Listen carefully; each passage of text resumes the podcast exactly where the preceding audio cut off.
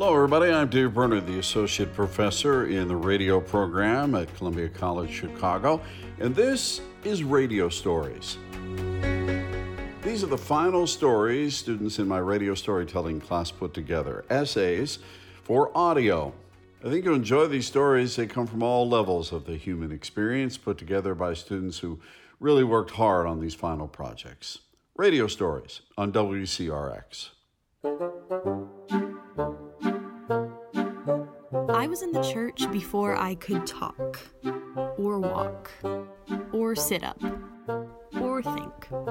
Sunday school, Lutheran school starting in pre K, VBS, Bible study, the whole nine yards. It would be dumb of me not to admit that my life, my morals, my ethics, my personality, my whole life has been dictated by the way I was brought up. Praise be to God, I guess. My dad's favorite story that he still likes to tell his friends took place the weekend after my preschool graduation. I remember being so excited because I got my first piece of jewelry at that graduation a teeny class ring that I wore with complete and absolute pride.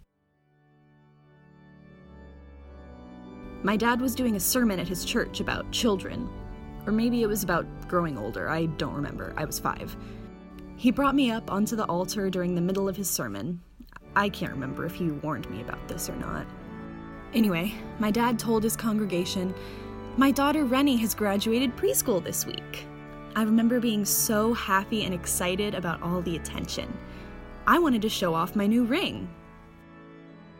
So I grew a big fat smile, held up my hand, and waved my tiny little middle finger up in the sky to a congregation of old conservative Christians. Sorry, let me just restate that to you so you can understand. I flipped off an entire church congregation at the age of five next to my dad, the pastor of said church. Throughout the rest of my life, I've always beaten myself up over the fact that I kind of continue to flip off the church in different ways. Not on purpose, but it's just the way things have ended up happening. Like when I came out as gay to my Christian classmates in freshman year of high school. In a way, that felt like I was giving Jesus the finger. I didn't know and still don't know if that made me feel empowered and proud of myself or ashamed and angry with myself for, I guess, damning myself to hell, or the time that I decided to no longer attend church with the rest of my family. A big no no in the church. The pastor's family is supposed to show up every Sunday to every potluck, to every community gathering. I chose not to. Another middle finger. Like I said, I don't know if I'm proud of these defiances against a higher authority or not. Hell, I don't even know if I believe in a higher authority. I'm still trying to figure it out. Still, I guess I'm gonna be accidentally flipping off Jesus for the rest of my life, just by existing. But hey, don't we all do that every day?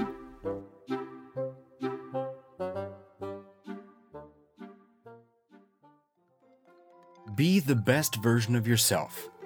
You've heard this before, and it's really confusing because it doesn't make any sense. Depending on where I am or who I'm with, I can be polar opposites. Neither one is inauthentic. The different versions of myself have a place and a purpose. I found out the only way for me to be the most authentic version of myself in an unexpected environment is to be tricked. Back in 2016, I was slinging coffee at my local Starbucks. I honestly loved the gig because it was a solid blend of customer service and free coffee. There's a kind of rhythm to the work. Customer comes to the counter. Barista acts as though they're delighted that they came in today, and they're the only person they want to be talking to in that moment. Customer engages in small talk. Barista puts on a customer service smile and quips back with some witty banter while complimenting their order. They say their goodbyes, have a good one, thanks, you as well, and they walk away. The real art to the coffee trade is being able to identify regulars and actually make a connection with them. It's harder than you think. I would work in an 11 foot by 11 foot kiosk for 8.5 hours a shift, 5 days a week, or more if I could get the overtime. During my shifts, I would make hundreds of coffees. to many customers who couldn't be bothered enough to look up from their phones to say, Oh, hello to you do. In the time I worked there, I had a few regulars who not only reciprocated at my attempts at conversation, but genuinely took an interest in me as well. Leslie was one of the regulars I had been chatting with for years. In July of 2016, she changed my life. While we were catching up on how her family was doing and how her summer was going, she paused, looked at me, and asked if I had ever done any work for radio. I was flattered. I reacted with I was a theater major at the time and did a little voiceover work in high school. She reached into her purse and pulled out a business card for WGHN radio station. Before she walked off, she told me to give her a call because she would love for me to stop over and meet the on air guys. My coworker walked back from her lunch and I grabbed her by the shoulders and probably a little loudly blurted, I think I just got discovered.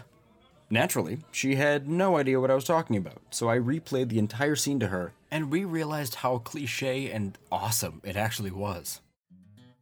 On the day, I arrived early to make sure I found the place in plenty of time. I strolled in wearing a nice button up short sleeve shirt and shorts. I wanted to make a good first impression, but I know Leslie and she always jokes that in radio, you don't have to care how you look. I'd never been in a professional radio station before, and I was kind of geeking out. I had only been in the waiting area for about three minutes, and she stopped over and guided me back to the main studio. I took a seat opposite side of the soundboard from Jesse Bruce and Jeff Rose, two big bearded guys.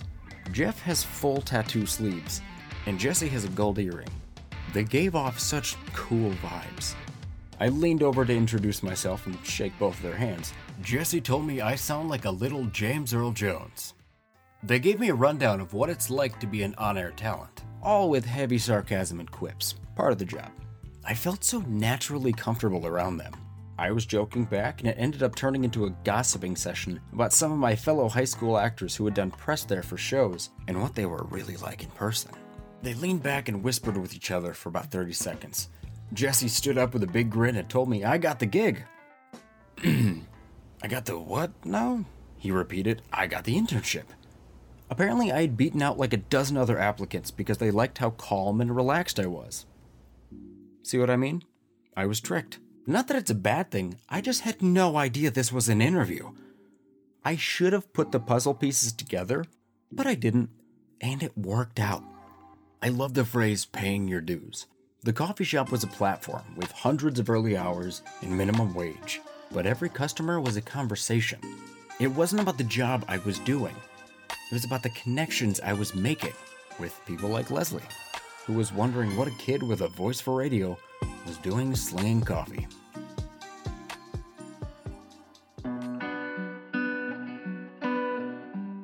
And we thought that it was just like a really sick joke. After, you know, talking, we found out that it was true and we learned some more details about it. That's Sarah, my little sister. In March of 2019, my family had said goodbye to my grandma Pat at her age of 92. So after Grandma's funeral, we dropped Sarah back off at her dorm at UT Chattanooga and we said our goodbyes. But what we didn't realize is that what we thought had already been a challenging week was only just the start of what was to come.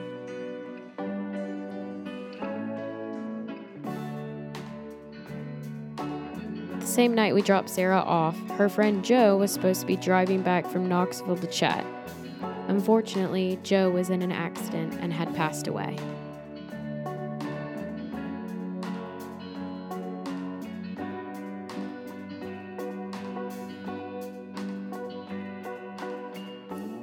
A year later, Sarah shares a reflection with us about her relationship with Joe, her experience with grief, and the impact that this had on her.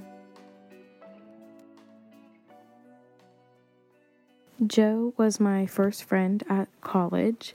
He lived directly across the hallway from me, and I first met him just because he was like skateboarding up and down the hallways and playing with hacky sacks in the middle lobby area. And from there, we became so close. We would get breakfast every Monday, Wednesday, Friday together, and lunch most of the other days. He would be over at my dorm for for some reason every single day. Like if he forgot something there, if he needed something, he wanted to hang out. Um, if he wanted to listen to music, music was like the biggest part of my friendship with Joe. Was if there was nothing else better to do, we would just go sit in his car and jam out to weird like old folk music and it was just his thing. It was his favorite thing to do and I loved every second of it. Joe is one of those people who leaves an impact on every single person that he meets or is just around to the point where he had an entire mega church full at his funeral of people that just adored him and knew him on such a close personal level. They would just, you know, talk about how he would just make every day a little bit better. He would, you know, be so funny in class and make them look forward to their class, or he would do some insane, amazing art project and they all just admired it. And to the point where he made one art project and he turned it into a skateboard and he rode it around on campus and he was known for that at UTC. Everyone knew that he was the skateboard guy and it was just amazing the impact that he left behind.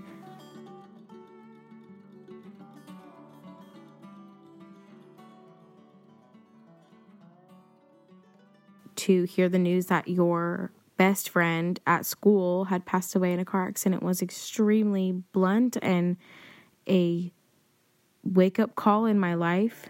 I would close the windows. I couldn't listen to music because it was so painful. Everything reminded me of him and his spirit and his, you know, just everything. I couldn't feel like I could go outside because I would have to pass his door every day. I would leave having to see his family come and pick up his things out of his room was so difficult, and having to help pack up his stuff was so difficult. Everything was crippling for me, and I had to basically try to escape from that. And I let myself go, and I failed all my classes, and I really didn't go and reach out for the help that I needed during that time but not every situation can end perfectly and happy. Like, I had to go through that extremely hard part and see myself fail for myself to kind of get out of that hole and start to better myself and to grow and learn from his death.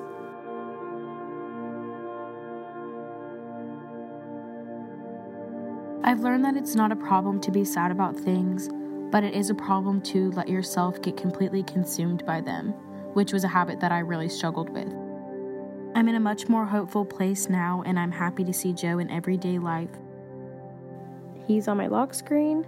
He did my stick and poke tattoo when I was being a quirky college kid trying to fit in and got a stick and poke. He was the one that did it, and it's a little ghost on my arm. And I think that's kind of fitting for the situation. And I'm actually very happy that I have that on my arm now because I love it. It's like the perfect little memory of him and something that he, you know, did for me. And I have a record of his, the Blue Oyster Cult. I have that hanging on my wall. And that's some music that we used to listen to all the time together. That was his favorite band. And I'm very lucky that I was able to have any little thing of him to hold on to and some you know, of course, thousands of videos of that kid because he would always sing and dance and do funny stuff that we had to document because no one would believe it if we didn't. And so, luckily, he was a very documented person, and I can always just look back and smile at these videos and listen to this music. And for the longest time, I wasn't even able to listen to that music. It would break my heart every time, but now it's an integral part of my day.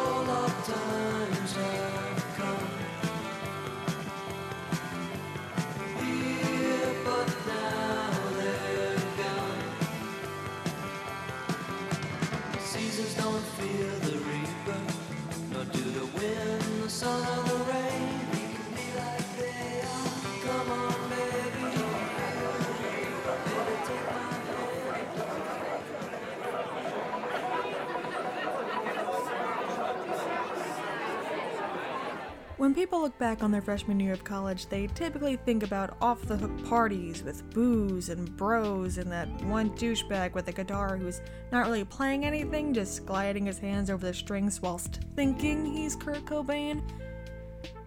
My crazy college nights consisted of riding back and forth on the subway alone because I'm the picked last for sports and gym kind of person. I would try to get a seat where I could just stare out the window and act as though I was on the boulevard of broken dreams. Because no one would have cared. I mean, I didn't.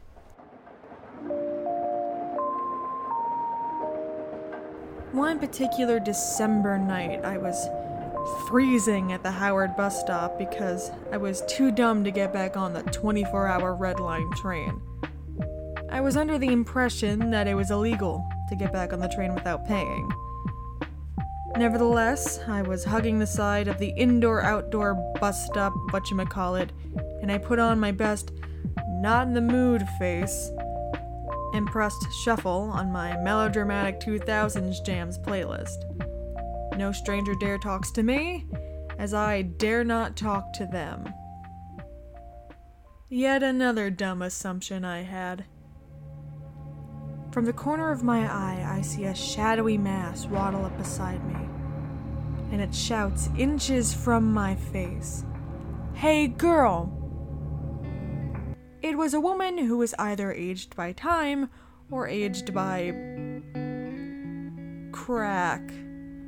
She had this frizzy salt and pepper hair that was tucked underneath a Fargo looking winter hat she hoisted several hefty shopping bags onto this massive black winter coat she had on, and her teeth were noticeably wrong.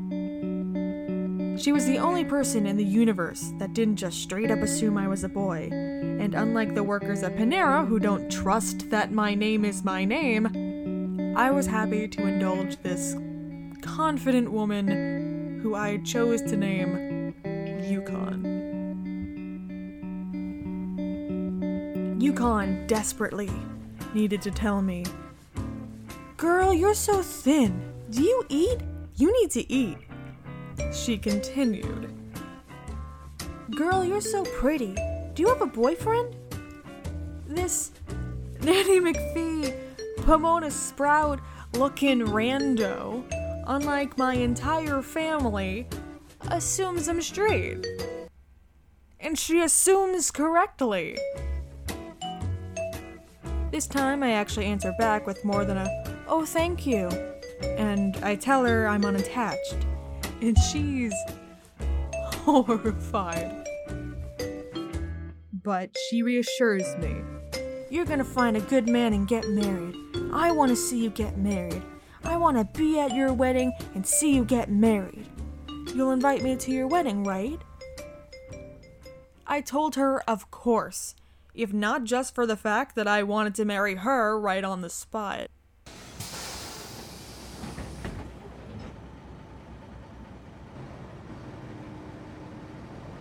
Yukon makes her way onto the bus before me, and before I even have a second to process if that was even real or not, she shouts directly at me Hey girl, you're gonna invite me to your wedding so I can see you get married. She sits there with a big old grin. Shopping bags plopped all around her like she's on a throne of worthless stuff. She's like my scary godmother of sorts. I wish I had a chance to say goodbye. Because in my headphones, to the literal song I Will Remember You by Sarah McLachlan, I peered out the back bus window raised my hands to the glass and watched her waddle out of my life forever.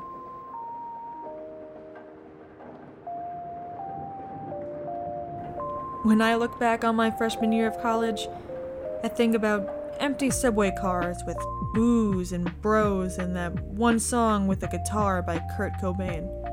Strangers casually waddling into my life like it's no big deal. Long awaited praise that comes from where you least suspect it. a friendship that'll last forever. Me, in my maid of honor, Yukon. I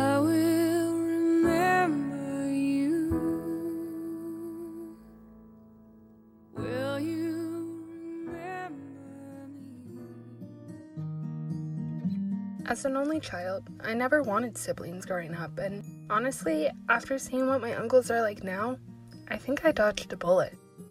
That being said, I was never alone growing up. Our house was full of various pets, which I always considered them the closest thing I had to a brother or sister, just with a lot more fur. Much more adorable and without the sibling drama. Mostly, that is. Just like people, however, animals come and go in our lives, and many times their stay is much shorter. I've loved hard with every fur baby that has entered our home. There's one animal, though, that has given more to our family than any of us could have ever expected. It's a typical winter blizzard in Wisconsin, and school has been canceled for a snow day. My grandparents came to visit for a few days, so I get to spend my day home from fifth grade, exhausting them with whatever plan of action I conceive. I decide that it's best for us to do my usual perusing of the local Humane Society website. After watching several YouTube videos recently, I'm on the search for a guinea pig. We are about 10 minutes into the search, and it's going rather well because my grandparents have yet to shut me down about it. See, my parents couldn't stand to see how sad I got every time I got prematurely attached to an animal that we couldn't bring home. This was especially the case with cats, as my dad had claimed all of my life that he was allergic. Thankfully, being your grandparents' only cute and charming granddaughter comes with its perks. When I was six years old, they let me bring home a one pound ball of fur to live at their house. I got to visit her whenever I wanted, and that was normal for me. So, if we couldn't have a cat at our house, then a guinea pig would surely be fine. When my mom got home from work, I filled her in on all the possible adoptees. Of course, to no one's surprise, she did not want this. My grandma could not bear to see me so crushed, and being the coolest grandma she is, she told my mom it could live at her house too. I think my mom could have exploded right then and there. She took a second inside and asked to put the topic on hold for the night. I reluctantly did, but my mind raced with the thoughts of a potential new guinea pig in the family. The next morning, my grandparents headed home, and school was back on. On the drive there, my mom said that we could go look at guinea pigs when she picked me back up at the end of the day. I was ecstatic. The final bell rings, and I race down the stairs and out the door to meet my mom. We arrive at the Humane Society, and the lady behind the desk takes us to the small animal area and lets me attempt to hold the guinea pigs seeking a forever home. None of them want to come out. The excitement in my eyes starts to fade. My mom can see it too, and even though she didn't want one to begin with, she hates to see me sad. The worker leaves us to talk, and then my mom does something odd. She takes me to the cat area. I laugh at her and remind her that we can't have cats at home. They are all taking naps or want nothing to do with us. We decide to call it a day and head out, but all of a sudden, my mom gets whacked in the head I turn around, and at the very top cage by the door, a gray paw is sticking out. He makes me laugh again, and I've already forgotten about the guinea pigs. My mom looks at me, and then she takes me with her to ask the staff if we can meet him. Shortly after, Griffin, the cat, is rubbing up against us and purring so loud that I think the people outside the door could hear. My mom knows she did something bad, but it's too late now. She's already sold. She puts in the paperwork, and a few days later, we come back to get him. Still without my father's knowledge. We get home and hide him in our spare bedroom before my dad gets home from work.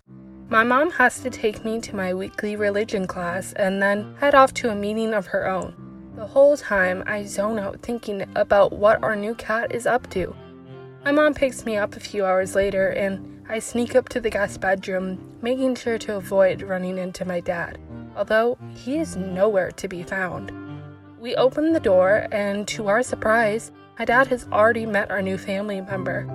The cat is lying on his stomach, getting plenty of ear scratches. They are now the best of friends. We didn't know it then, but our new cat would be so important to our whole family, but especially my father in the years to come. A week before I started my freshman year of high school, my dad was diagnosed with bile duct cancer, a terminal diagnosis. When my dad got sick, Griffin never left his side. He would wait at the door for my father to return from his chemo treatments and stent replacements just as he did the years prior when he would come home from work. I often question who my dad loved more the cat or me. Two years after he got sick, my dad's battle with cancer ended during his home hospice care. When the coroner came to take his body, Griffin ran out the door after him. Their bond was something so strong. I can never thank my furry pal enough for the love and care he gave my dad. Even though my dad is gone, having Griffin with me reminds me that my dad was well taken care of. We miss him a lot, but we have each other. So for my dad, I make sure our little buddy is taken care of now too, even if he isn't a guinea pig.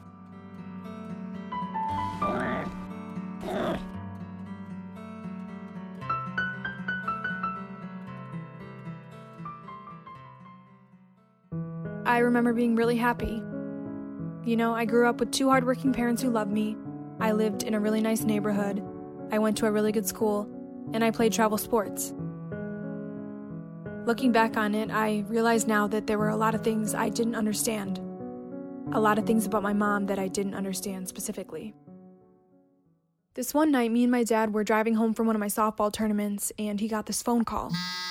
It was probably like 8 or 9 o'clock at night, and when he'd answered the phone, I remember it was like the entire mood in the car shifted. I knew what the call was about almost immediately. I could hear the strain in my dad's voice, you know, the anger he was trying so hard to hide for my sake. But I knew. I always knew. He hung up the phone but remained silent. I'd asked him, Is it mom? He took a while to finally answer me, but when he did, he said, Yeah. It was the answer I'd been expecting. I'd asked him, Who called you? What's going on? At that point, I was like 13 years old, and I knew some things, but I didn't know the whole story. You know, there were times when I'd notice my mom start to act really weird. She'd slur her words or say things that didn't make much sense to me, but me being so young at that point, I'd always assumed she was just tired. My dad had eventually explained to me that night that the person who called him was a parent on my little brother's baseball team. The parent had told my dad that my mom was there acting strange. She'd been falling over, slurring her words, and the parents were really concerned about her. In fact, one parent even thought she was having some kind of diabetic episode. My dad pulled into our driveway. He told me to go inside the house and wait for him.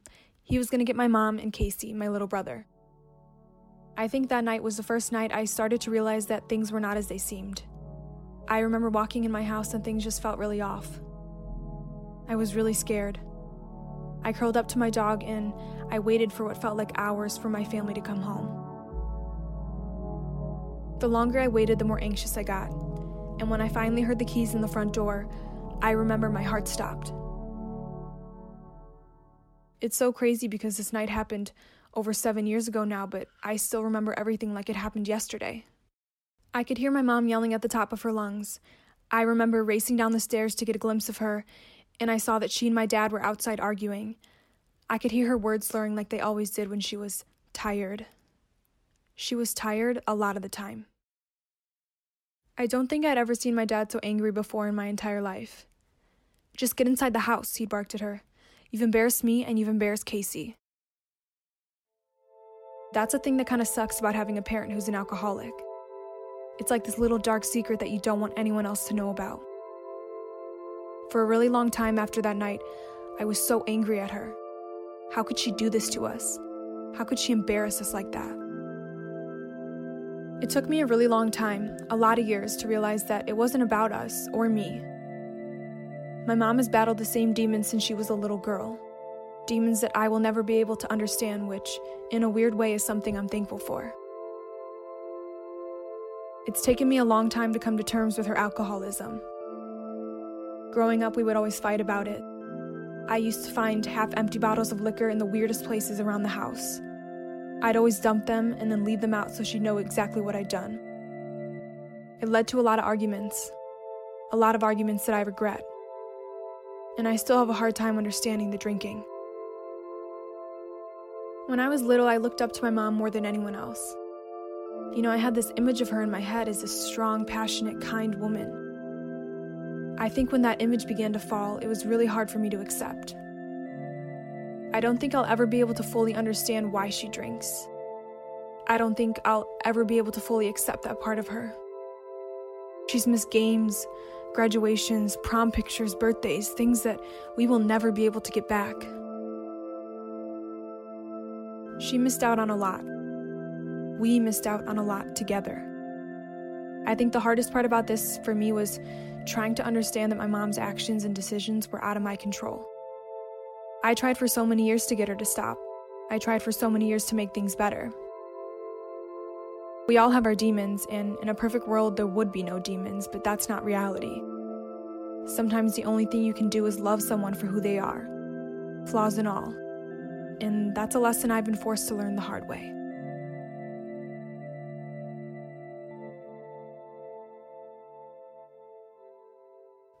This is WCRX 88.1 FM, Chicago, and this is Radio Stories. I used to think that life changing experiences weren't an actual thing. That changed for me when I was 13 years old. I remember that summer, my father invited me to come see one of my favorite bands at the time, Blue Oyster Cult, play somewhere in Indiana that I can't remember. I'd always been a casual fan of music and I enjoyed listening to it, but I never would have expected what happened to me at that show that summer. It was your typical concert atmosphere, and there was honestly nothing too special about it at the beginning.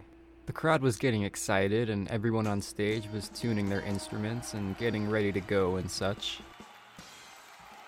And to be perfectly frank, I really didn't think much of it. But then they started their set, and immediately something was different to me.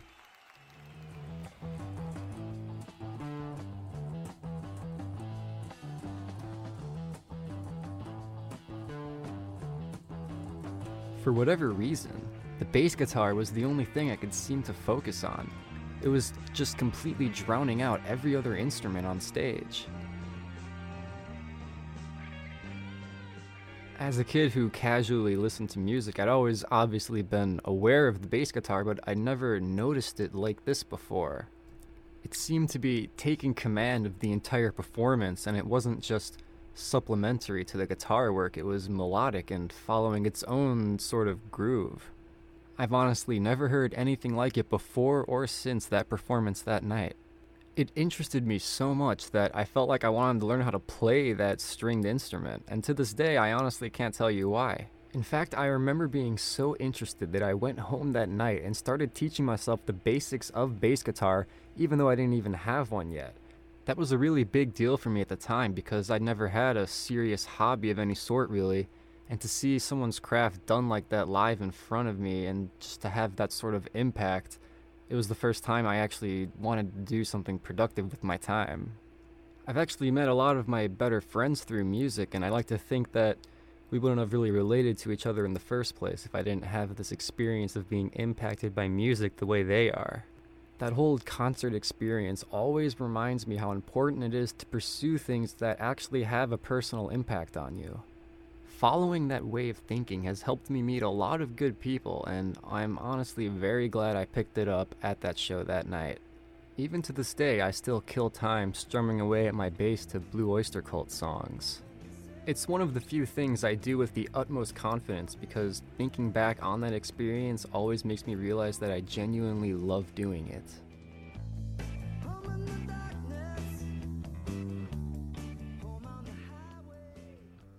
So, we all know by now about quarantine, probably a little too well. COVID, coronavirus, Rona, if you will. Well, I was living my new normal life, getting up at 11:45 a.m. and showering at noon, which I guess you could say turned out to be my biggest downfall. It was Monday, April 13th. I was getting ready for the first day of my last 5-week class at Columbia College. It was a no hair wash day, so my hair was up and my music blared throughout the bathroom as I showered in extra hot water. Steam rapidly filled the room. You know, standard, right? I was singing my Sad Girl Hours playlist embarrassingly loudly in my not so soundproof apartment when I heard incessant banging at my front door. I cut my shower short, wrapped myself in a towel, and answered the door. Now, see, I've never met my neighbors before. Seen them, sure. Heard them in the hall, definitely. But the fact that I met them for the first time answering the door in a towel on a no hair wash day. God, I could die of embarrassment just thinking about it. Never mind the fact that they were banging on my door to let me know my apartment was just set on fire from the outside.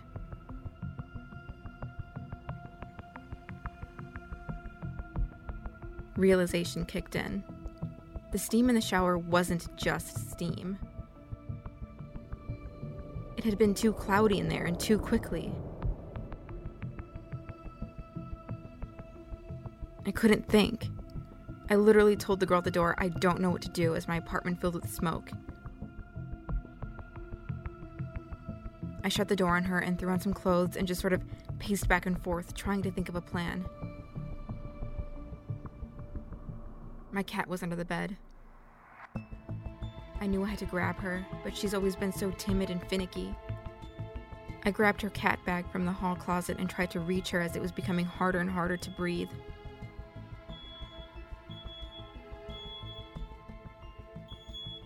The front door slammed open as large firefighters tore their way through my apartment and into my bedroom, where the smoke was coming in from the window in my closet. I stood on my bed, dumbfounded, as they all squeezed inside. My bedroom is the size of a glorified closet, so in any other circumstance, this would have been a funny sight. They told me to get out. I told them my cat was under the bed. Um, my cat's underneath my bed. I have to get her. They told me he'd be fine. They misgendered her, which honestly really annoyed me.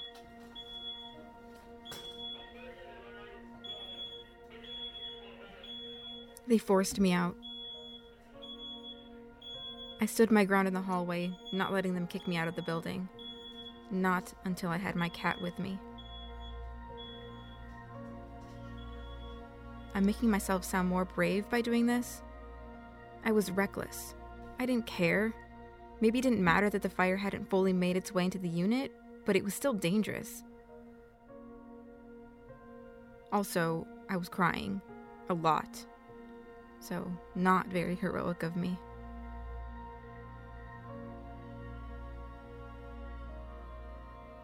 Eventually, they let me back inside when it was clear I refused to leave. I peeked inside my room. They had torn the wall of my closet down completely, opening my bedroom to the outside.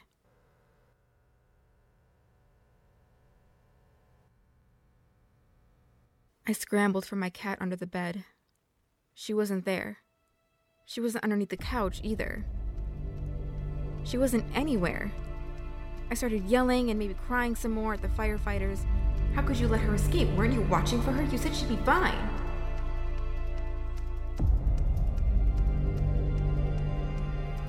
Couldn't think about anything but her. The damage, my possessions, nothing mattered but her. The fire wasn't my fault, but if something had happened to her, I would have never forgiven myself.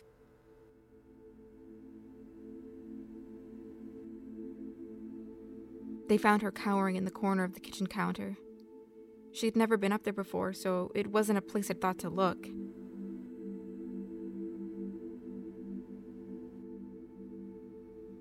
I scooped her up and clutched her, and she clutched me back. We made our way outside like that together.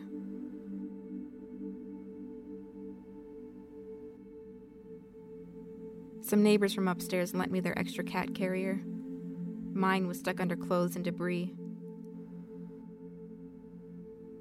my dad came and brought me a thermos of hot tea.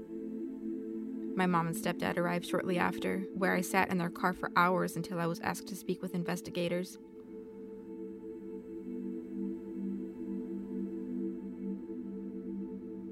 Someone left their lit cigarette on the back porch, they said, which set my bedroom wall on fire. There are so many things I want to say to this person, but the only thing I will say is this.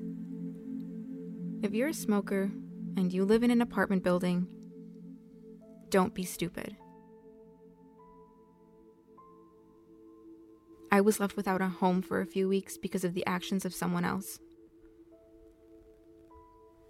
But at the end of the day, and as cliche as this is, the most important thing is that I am here and my cat is here, unharmed, curled up against me as I speak. Don't be stupid.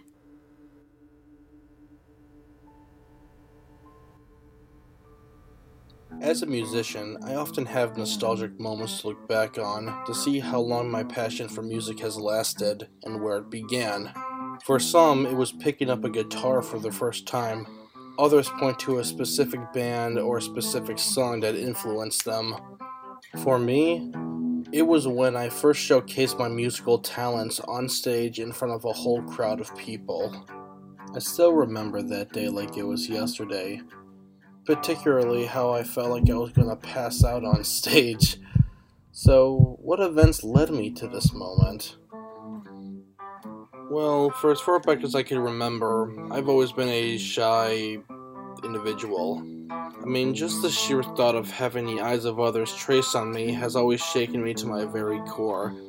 Stage fright in particular has always been a big fear of mine. It was a fear that I never could have dreamed to conquer. But one day in 2015, I did just that.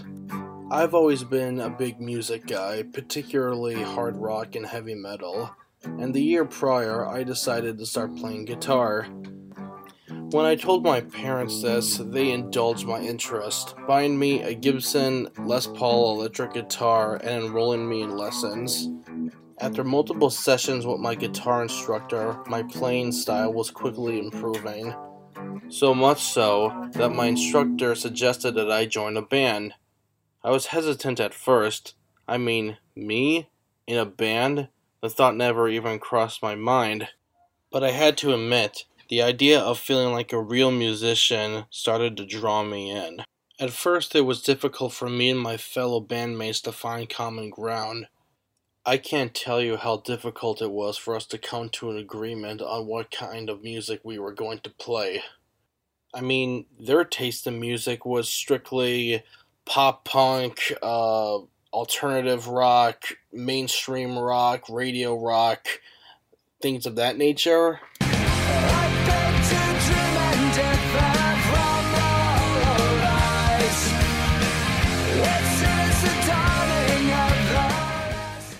And let's just say my taste in music was a little bit more heavier than theirs.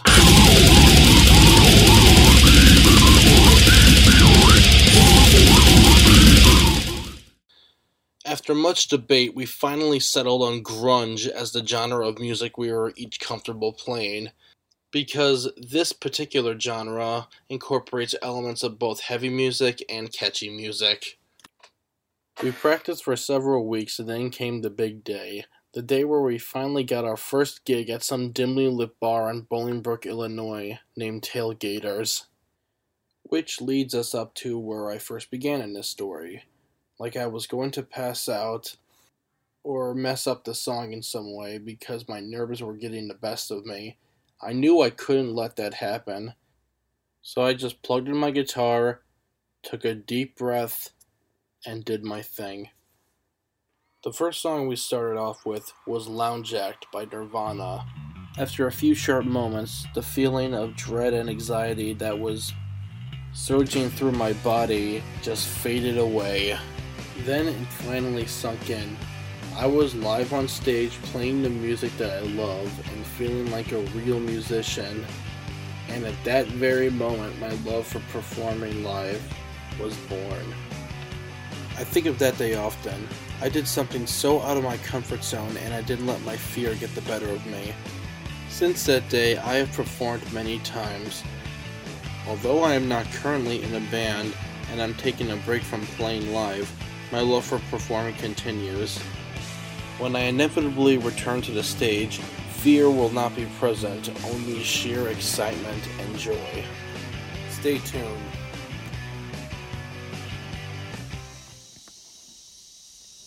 There's something about swamps lush, dark, and deep. I grew up for a time in southern Georgia, not far from Savannah. We lived in a suburb further out from town and were surrounded on all sides by marshes and nature. Not long after I found my pack of friends, we located our headquarters in a small swamp crammed between suburbs. We built a world of our own. It is a world that we made out of stolen deck pieces and hammers and nails snuck out of our house. We each build little homes away from home. The structures are precarious, likely to fall apart from poor construction or the elements themselves. A creek ran through the center of our camp, small but constant in its movements. It is a secret world, disbanded any time we run into adults or the teenagers of the neighborhood who like to play airsoft on our turf. There are a billion ways to pass the time. We try unsuccessfully to build boats that always end up sinking with whoever it is on it screeching when their feet touch the water or the squishy mud below. We always keep an eye open for alligators, which are pretty unlikely, and copperheads, which are a little too likely. Manhunt is our game of the year, and I love to hide in the swamp. There are plenty of places to disappear behind, and plenty you can get to that people don't want to follow after you. We play Manhunt all the time, professionals of the game and the area. Today is unlike any other. Lexi, my best friend, is it. And I'm tall enough that I've gotten up on a platform we built into the tree. Lexi is solidly shorter than me, and she can't reach quite as easily. Lexi would much rather chase Trevor, anyways, as Trevor's the cute boy of our neighborhood, and Lexi always has a solid shot with whatever guy she's after. I don't stay up on my platform for long, though. I'm too eager to get down and get into chasing after someone. I stand on the other side of the creek when it happens. Trevor screams. I scramble to see what happened. I leap across the creek after him, only to find Lexi already helping Trevor get up and walk away. Okay, this isn't too bad. Then I see the stump. I look up as Lexi helps Trevor across the creek. I can't see his leg, but I know instantly what's happened. The ground isn't even near the creek, and he must have tripped up and fallen right onto the sharp stump. I run to where Trevor usually hangs out and grab all of his stuff and catch up after the pair away. The severity of the injury is clear with the trail of blood I followed to reach them. His mom sees us from a ways off and runs down to check over her son. She's not happy with us. She takes him to the hospital. Trevor does not come back to the swamp. And our parents must talk somehow, or maybe I bail and rat myself out because my mom urges me to stay away from it. Or be careful if I am there. The tree stump is not the only reason, but it's the final straw. I run into Trevor at school and find out he had to get 13 stitches in his leg. We don't exactly stay friends afterward. Lexi and I still journey out to the swamp occasionally, and at some point we build more little houses out there, a little further away from where our old ones were. However, I never go out there like I used to. But I still love being in the swamp. I would say it's universal to love the swamp, except that swamps are humid and people hate humidity. Also, it's doubtful that Trevor still likes them. But we're all thankful for our time running wild out there. I've never felt more in charge and in my element than I did back then. There were dangers, yet I was confident that I could handle anything being thrown at me. It was like being the kings and queens of our childhood kingdom.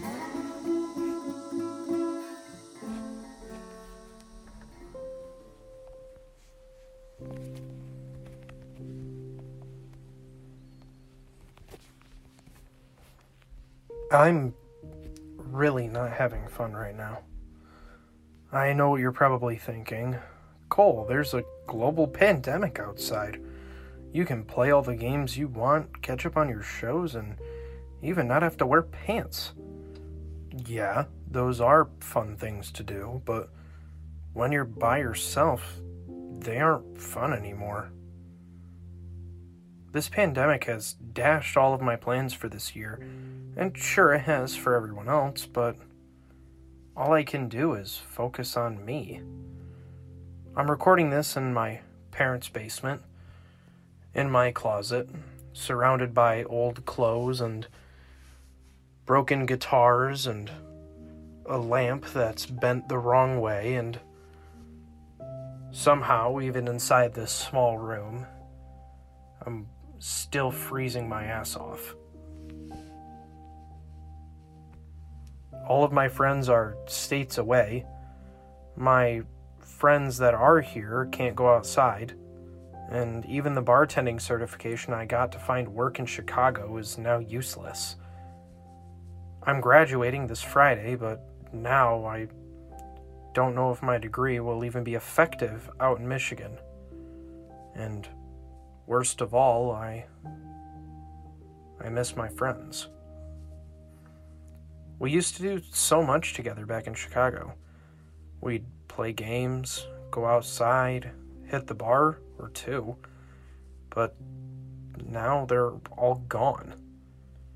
I miss being able to watch old VHS anime with my buddies, or even just talking about video games from the 90s. I can't do that here. I don't even watch TV anymore because doing it by myself is so unenjoyable.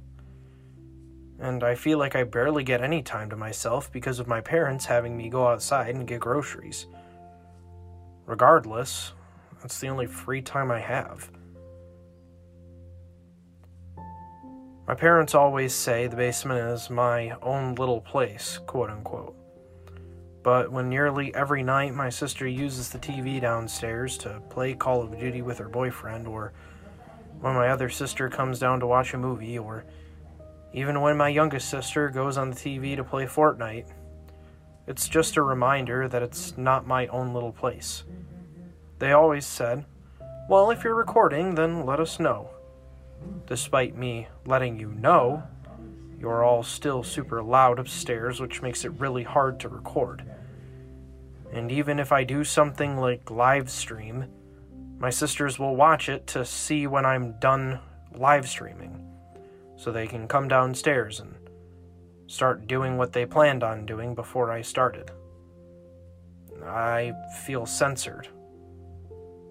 I just feel like I'm back in high school, pretending to go to college. Family. The theme of our football season to carry out was family. Or that's what they wanted us to believe. The coaches tried their best at unifying the team, especially after the previous season's miserable record.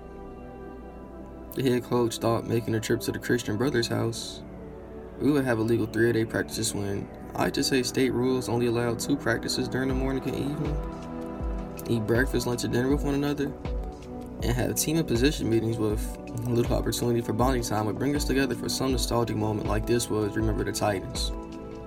Well, he was wrong. The fact remained that none of us truly ever liked each other. Coaches were secretly beefing, and when school started back, we knew each that we would go back to our small friend groups waiting for us. We lost our first game of the season. It was a close one, but still, people like to start to point fingers and blame one another. That Monday practice was so full of tension, and it had just reached its boiling point. My favorite coach and another coach got into it over a player, and words were exchanged that I can't repeat. The next day felt like something out of a rumor mill on ESPN. Some kids that were closer to my favorite coach than me let me know what happened before I received the call later that day.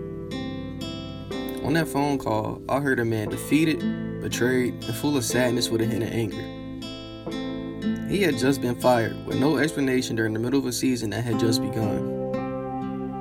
I hope to hear something from the other coaches about the situation, but it was if they were all walking on eggshells trying to keep quiet. Well, of course, came the rumors.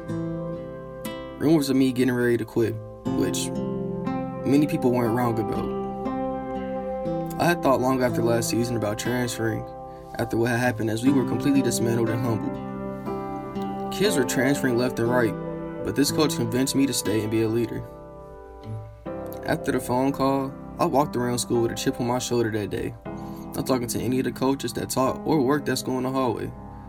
Walking in the lunchroom, not acknowledging anybody but my friends. And the lunch lady that was always nice and gave me extra food. I had three classes left, and then I had a decision to make. I would go to the locker room later than the rest of the team, grab my equipment, and sit trying to figure out what my next steps would be. A game that was supposed to be about fun, discipline, and character had been tainted and tarnished behind the scenes with alumni looking out for one another in Chicago Catholic League Conference politics. At this very moment, I realized there wasn't one big family, but rather multiple families with distant cousins. I made my decision, showing up to practice late, half dressed, as my formal protest to the decision that was made. Some of my friends and teammates looked relieved. From that moment on, things went downhill. I injured my knee trying to be a superhero and played through the pain in just the third game of the season. Something told me I should have taken it easy because I had sprained it during summer training camp. I was sidelined for majority of my senior season. Depressed, talking to recruiters on crutches banged up with as little support from the team as possible. Yeah, what a great family to be a part of. Maybe there wasn't a big family, but there were a couple guys I had built a four year relationship with. We shed blood together, motivated each other during our injuries, and pushed each other to get better. At the end of the season, we didn't make state, but we had a chance to win the Catholic League playoffs, and Coach wanted all the seniors to give a speech at what might be one of our last practices of the season. I searched my brain for something inspirational to say, but there was nothing deep I could think of but just to say thank you to the guys on the team for being the family I needed when I needed them there the most. We wouldn't win against St. Rita due to some coaching decisions made by one coach many didn't agree with. I got into an argument with the new coach hire about a play me and a teammate made that almost got us the ball back on defense. He would sideline me, taking one of the key parts of the defense away, inserting an underclassman who didn't know the defensive playbook, yet, and expanding our short gap to a large gap that we couldn't come back from. I was finally at peace. I didn't have to argue anymore. I had found my brothers on the team, and we had chosen to go to the skills showcase for the college scouts and recruiters instead of going to the banquet. I learned that the majority of the seniors didn't go, and maybe that was the solidarity between all of us when the season didn't go as planned. And that maybe that even if the whole team wasn't a family, at least we were. We were the ones that went to war for each other, pushed each other to compete in and outside the classroom, and be genuine human beings. Depression is more than what you think. But this is my attempt to tell you how it feels. I feel like I'm drowning. Like I'm an anchor, only put in water to sink. I'm burning like I've already seen my future, and I'm dark like my grave, waiting for my soul. Depressed. There's no way out. No feeling of faith or love. I'm broken. My heart has been crushed. Hatred. My soul has been stuffed. I'll never be saved because I'm just not enough. You can compare me to a bee, expected to buzz around and help others with their problems. Whether she's insecure or he's heartbroken. But the reality is, I can't even help me. It's these feelings I won't let you see. It's this world that we're living in. I'm desperate to flee.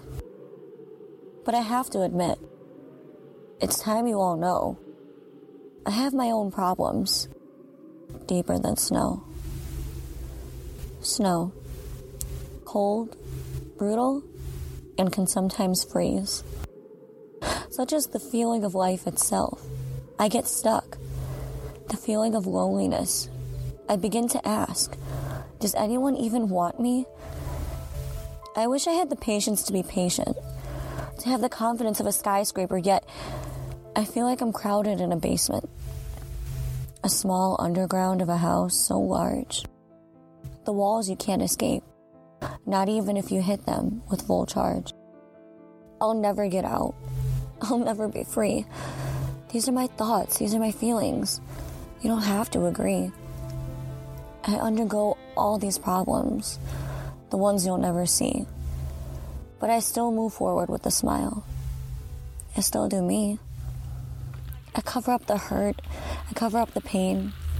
No matter what it is, no matter what is said or done, it will never change. All alone, I'm lost, trapped in a cloud. These voices, they're screaming at me, rude and loud. I don't care anymore. I've lost all hope, faith, love. I'm just lost. I won't make it out.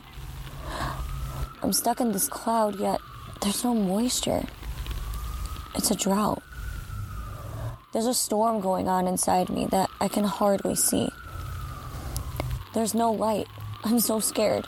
I'm so lost, but I don't think I want to be found.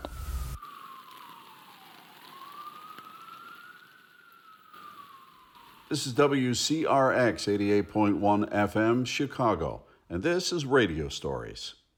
The first time that they tell you that you can go out and make art is super weird. When your passion projects are for a grade now, and when you're angry at an assignment and that's what makes it good, it's super weird. I was the smart one at my elementary school, but also the weird one. My memories before age 12 are pretty spotty, but I remember I was pulled out of class a lot because I was picking up concepts way too quickly and then I would get bored and be an absolute nuisance. I hated going to school because I already knew everything and I got along better with the adults than the other kids. I only took art in sixth grade and I was so happy to be done with it. I had no drawing ability and no interest in art history, so therefore I was a complete failure and didn't even want to try. Our big project was painting PVC pipe didgeridoos. I made this elaborate plan based on traditional Australian art, and I got it approved, and then quickly realized that there was no way I was going to be able to paint that on this giant pipe. So, what did I do? A science experiment. I globbed as much paint as I could on the mouthpiece of that pipe and tried to see if I could get it to dry over the weekend. See what would stick, what would fall off, and what cool combinations of colors I could get. When I turned it in, I thought it ruled. But it didn't seem that my teacher was super impressed with my completely unplayable didgeridoo. Later that year, I had a breakdown in the study room of my local library because pre AP math was hard and I was supposed to be the one that was good at math. High school was AP classes interspersed with music. I started violin in the sixth grade and was the child of a middle aged former semi rock star, so of course I sang. Allstate Jazz Choir is an absolute scam. Two years of intense practice and one callback later, I get passed up for a bass who doesn't practice and has a naturally massive mouth named Zane. Garbage. After that, choir became about me mentoring a group of 40 teens, my Topaz babies, and orchestra was where the fun was. I even did a little music theory to impress a girl. But I must conquer. So I ran for senior class president and surprisingly won. Then they shoved me in a dark classroom with all the people who bullied me in middle school and expected me not to scream. I did not attend the senior prank I planned. My last choir performance was Through Teary Eyes and was the song at the end of Portal, sung by the boss you just killed. I hugged my babies goodbye and vowed to do meaningful things. Graduation breathed new life into me, and I still have nightmares that they forced me to take PE after I cheated my way out of it with loopholes in the code of conduct. My childhood and teen years were great because they gave me the building blocks. I can churn out a research paper in a day. I'm excellent at Jeopardy. And I know enough about history to be mad about it. I'm happy to be able to tell my Topaz babies that I understand their tears. There is life after high school, and it is so much better because the world allows you to try and solve problems that don't already have answers in the back of a textbook. my parents were always, uh, you know, like don't talk to strangers, especially in the city, um, especially if they're homeless, because we live near an area where a homeless population is very like prevalent, and we hear stories on the news that makes us nervous to interact with other people. And I feel like this is true for all people. We we are quiet around everybody. So hi, I'm Michael Turtilli. This is my story called A Cup of Change. I think it was in the winter. It was a little colder out, and I was walking to Walgreens, kind of upset. And I see this homeless guy out front. And I usually see him around there, usually talking to people, asking for change because he's stuck outside all day in the cold.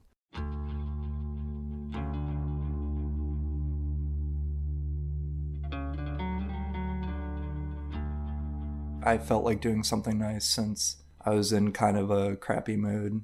He asked for two large King Snickers bars, and I remember that, and I, I don't know why I always remember that, but he was doing like boxer motions at me, like as if he was Rocky, and I thought that was the funniest thing. And I check out, and I'm walking out, and he has the biggest smile on his face when he sees me. I hand him the two Snickers bars, and I was like, "Here you go, man. Have a good one." I was like going to walk away because at that point I was like, okay, you know, mission accomplished. That that's that's it.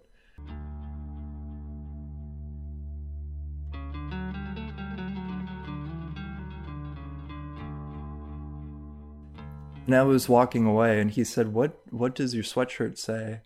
And I said, "Oh, it's whatever forever." I'm like, "Huh, right? Like some words to live by." And he's like, "I have some words for you to live by." He he was like, "Well, it's more of a story."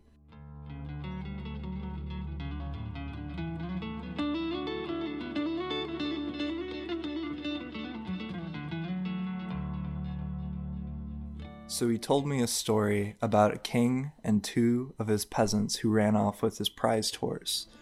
And when he found the two peasants, they begged for their lives, and the king said that he would give them the most brutal execution. And one man begged for his life, while the other man, calm and composed, asked the king if he may speak. And as he spoke, he told the king that he could teach his horse to fly.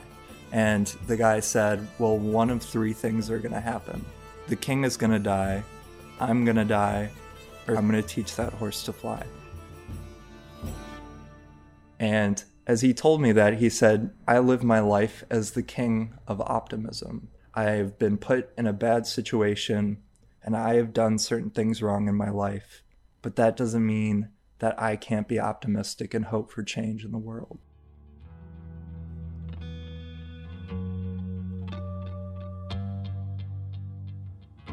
Somebody with so much charisma and character and, and a heart like spoke out and told me a story. Even though it was really simple and it was for two snickers bars i would have paid to hear a story like that especially at that time in my life when i was not very optimistic and where i was very closed off to talking to strangers. Honestly i'm really glad that i did that and was able to help somebody out who is a charismatic person who's happy even though they're not in a good place in their life. Um, and just be there for another human being as I would want somebody to be there for me.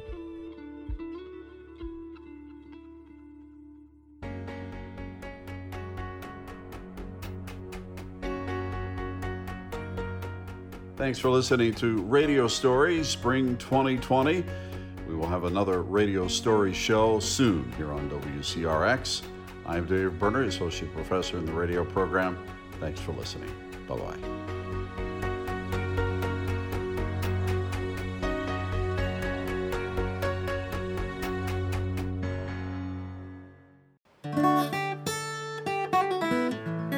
This podcast has been created in partnership with WCRX 88.1 FM, Chicago, Illinois. If you enjoyed that content, be sure to search WCRX wherever you get your podcasts for more access to our entire network.